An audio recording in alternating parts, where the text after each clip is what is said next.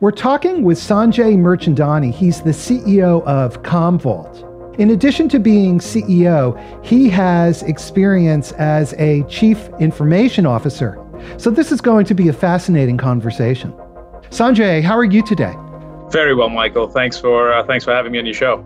Sanjay, tell us about Commvault and your role. Commvault is in the data business. We're a company that specializes in helping customers with their journey in with data, and it's it's it's particularly important the time that we're in right now, where data is at the center of our businesses. Um, really puts you know thrusts Commvault into into mission critical capabilities for our customers.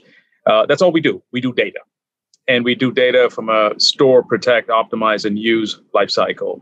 Um, you know, it's not a sprinkling of something we do. It's all we do as a company, even though we've been around for, for a while. And, you know, when I was the chief information officer, data was kind of a bad word. You wanted to store it, compress it, deduplicate it, and hope that when it was, when you really needed it, um, you had it safely. Why? Because the cost of, of storing data, the cost of, you know, manipulating data, and it was prohibitive. All that has changed in a short window of time where now data has become the lifeblood of every good company and if if this environment that we're in has taught us anything, it's the companies that are using data in rich ways that are um, surviving and and and moving towards thriving because it allows you to truly be agile.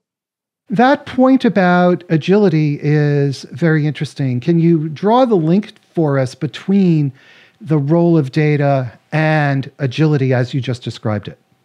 Oversimplifying it, if I was a CIO and I had five data centers, business continuity probably meant that two of them would be up at all times and three were down and we would still be able to run our operations. Or some math like that. Nobody expected the world to go off at the same time okay? So now when i have conversations with, with, with clients and customers on business continuity it's the same conversation i have with my cio i go you know how, how immune are we to um, core things running? You know like being being attacked or being being affected. How um, agile are we to build new capabilities should we need it.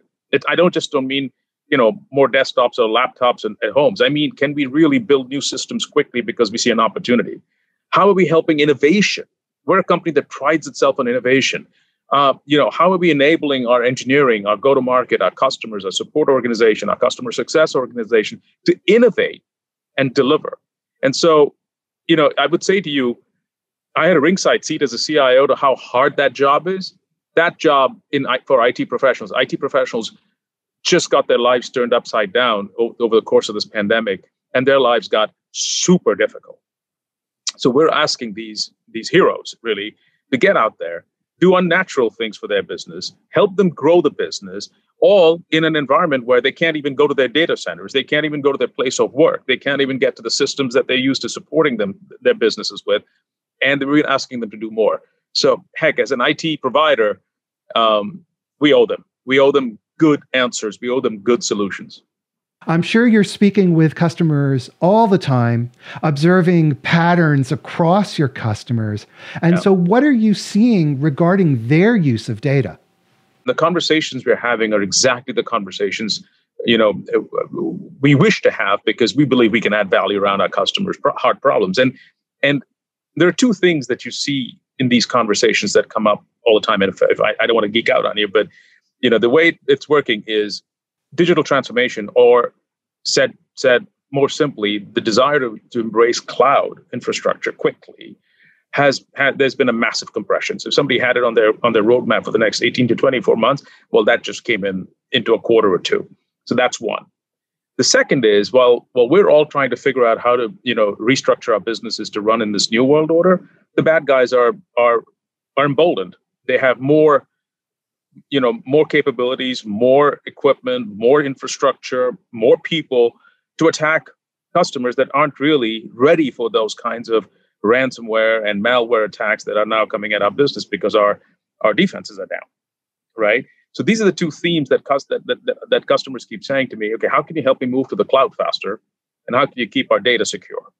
Um, and you get those two right you get the agility you know that we talked about earlier so you have external events, this global health crisis, thrust onto your customers. Your customers are seeing this thrust upon them, forcing them to adopt cloud and other technologies to transform more rapidly. Right. At the same time, the bad guys are learning, adapting, and changing very quickly as well. And so you've got this dual focus that you have to deal with if you're a CIO today. It's all about the data. What are they trying to take? Data. What are you what is it what is the hardest problem in moving to the cloud? Data. Getting your data to be ubiquitous across, you know, legacy applications and new applications. Data has never been more valuable and at, at the same time, data has never been more vulnerable because you're opening up, you know, flanks for for attack. So, so we, you know, the way we build technology and the way we want to, the conversations we're having with customers is we're enabling your data journey into the world of public cloud or hybrid cloud while giving you built-in capabilities to protect that information the best you can um, and then use that information. Because if you spend all your time protecting, when are you going to use it? Right. So it should be it should be implicit. It should be natural. It should be seamless. And and and that's how we that's how we think about it. Historically, the idea of business continuity was not particularly sexy. As you said, we had disaster recovery, and in case the lights went out, we had to have our data redundantly in a different location. You've just elevated business continuity, redefined it to a strategic imperative that's directly linked to innovation and the ability of your business to be responsive and agile to customers and changing market conditions. That's an enormous shift. Yes, it is. It's gone from being something you hoped you never had to do to something that's that's that's top of mind you know? And this is not about fear uncertainty and doubt. This is all about the fact that if this was to happen again or is this the is this the world we now live in? How do we how do we not miss a heartbeat and just keep going? And so bringing bringing technologies or capabilities like like public cloud into your into your fabric into your mainstream gives you that new level of of insurance, gives you that new level of capabilities, gives you that new level of agility that businesses need. Because, you know, you're not exactly going out there and hiring thousands of IT professionals for your business just because your challenges have, have, have evolved very quickly. You're asking the same people or less people to do so much more, to learn so many new things. The biggest issue for any any business today, any CIO today, any CEO today is the human capital that their businesses rely on. And and you know when we ask people to do unnatural things, and I keep saying it's unnatural things because that's not how our businesses are wired, the way we run them today. And we're saying to them, you know, do all these things and more. You've got to help them. And business continuity suddenly went from being something you thought about as an insurance policy to something that's a living thing and that you've got to make sure you know you're ready to, to move with so whole new conversation whole new opportunity for businesses to really shake off the old and get into a new way of thinking about it. Um, and and a lot of companies are, are not wasting this this difficult time. They're innovating themselves. They, they're reinventing themselves in ways with technology that allow them to be a little more future proof. You've mentioned cloud several times. Where does cloud fit into these kinds of changes and the ability to be agile and adapt to what's going on?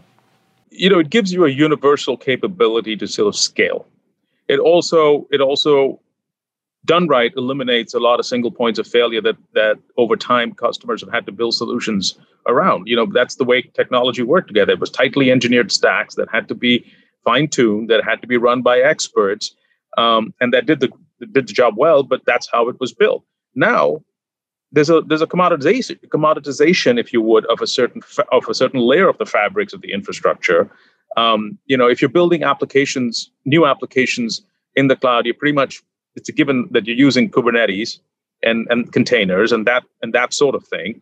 So then you know so then you got to think about new data models and you got to think of new security models. So clouds can make things easier done right okay but it, it is a journey.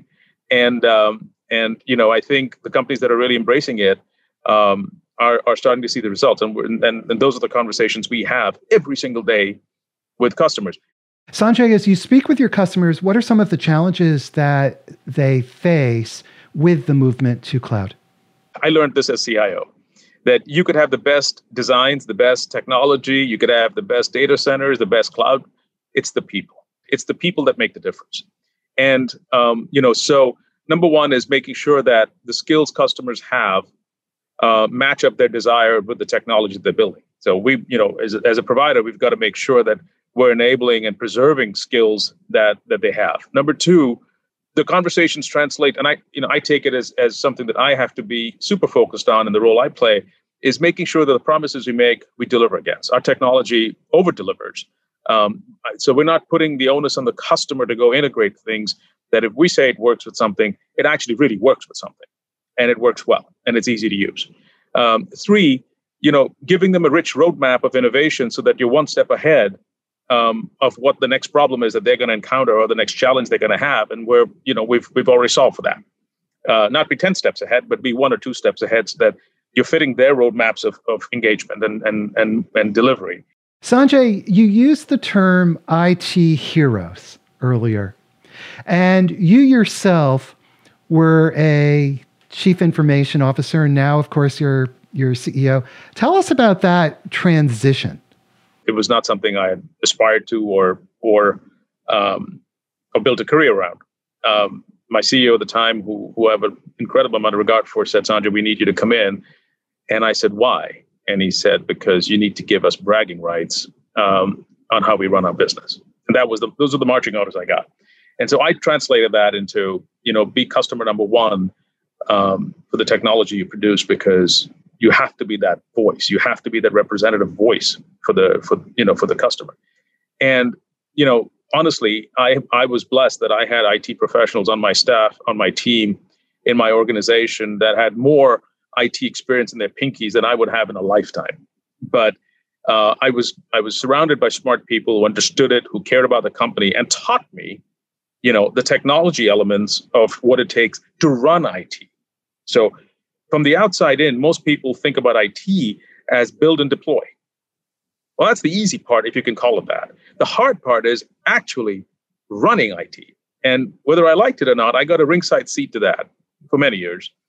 And it taught me every aspect of the business I got more sitting in the in the data center and understanding how systems were built, run, trouble, you know, troubleshooting, war rooms. I learned more about how things ran or didn't run right there than I did in the boardroom. And um, I think it I think it it was a great training ground for me, um, and it it helped me solidify my thinking as to what I want to do next. And um, and I I bet you you know I mean, I make a ton of mistakes every day as a as a human being, as a CEO. I'm I'm humbled to have the role I have, but I'm better because I was a CIO. Why was sitting in the data center observing IT operations so pivotal to understanding the business?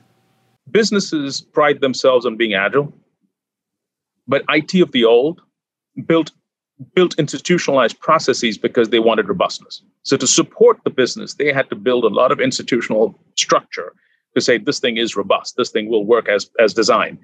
And then when the business goes this way or needs to go this way and the structure has been built this way, it's like it's it's hard. That's why cloud is so exciting because it gives you gives you that level of agility. So so when something broke, or something didn't work right, or when something had a critical milestone that you had to meet, and you were all huddled in there with the business, with IT, with infrastructure, with security, with the partners, trying to get something right. You learn why something doesn't work. You understand what the nuances of that particular process are. You understand where the systems either work or let you down. And it is an incredible immersion in all things business when you're sitting there trying to understand um, you know when when there's when there's chaos because something's down or something's not working and you and you figure out how to come out of it. And you get so much smarter about about how things should work that um, it you know it's a great lens to have. What advice do you have for cios who are listening to this and saying yeah i want to do this too but but i there are roadblocks there are obstacles and i'm not sure how to do it. What advice do you have for cios one insert yourself into a business conversation or many business conversations, whether you're comfortable with it or not, because That's the only way you will understand the impact. And if your business allows you to own a line of business of some kind, embrace that. It's more work, it's a bigger challenge, but then you become a customer of your own services from IT. And you know how good, how bad, what improvement areas, where you excel, where you don't. You get to see it firsthand. It's a great litmus test for how things are going and how it take what it takes to run a business with IT as a provider. Those two perspectives really, really help widen um, the experience base for, for potentially being a CEO. As a business leader, what do you look for when you're hiring a CIO? Customer centricity. I want my CIOs to have the best customer perspective sit in the seat of the customer, your internal customer, your external customer, it doesn't matter. And engage how, how you build things, how you deliver things, the quality from that lens. Don't look at it as a one way service delivery capability. You will fail. It's interesting that you don't look first at their technical capabilities, technical skills and chops. Honestly, Michael, I think the technology element of, of that CIO job is is is rapidly decreasing. I am not saying technology is easy, but but the contention around technology choices is reduced broadly. And and so yes, of course you need to be technically astute and be able to make right decisions and drive direction. The conversation that CIOs have are far more business uh, valuable, if you would, than technology oriented. And I think I think um, I think that's going to be the I, I think that that's going to be the, the differentiator between good CIOs and great CIOs in in this when we come out of this this pandemic. Um, those that have helped their businesses accelerate versus those that have kept the lights on. Sanjay, as we finish up, I have to ask you about this period of uncertainty that we're in. How do you manage? How do you think about Commvault and your place in the world and the movements of the market given so much uncertainty?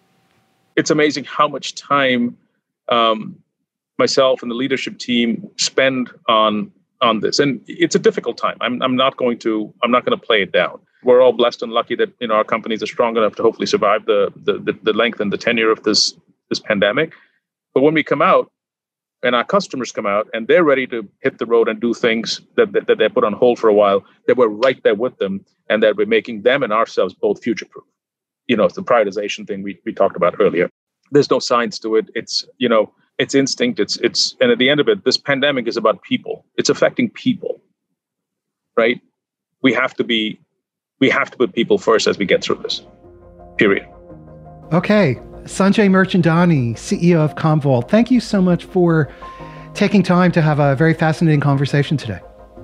Thank you, Michael. Good to be here.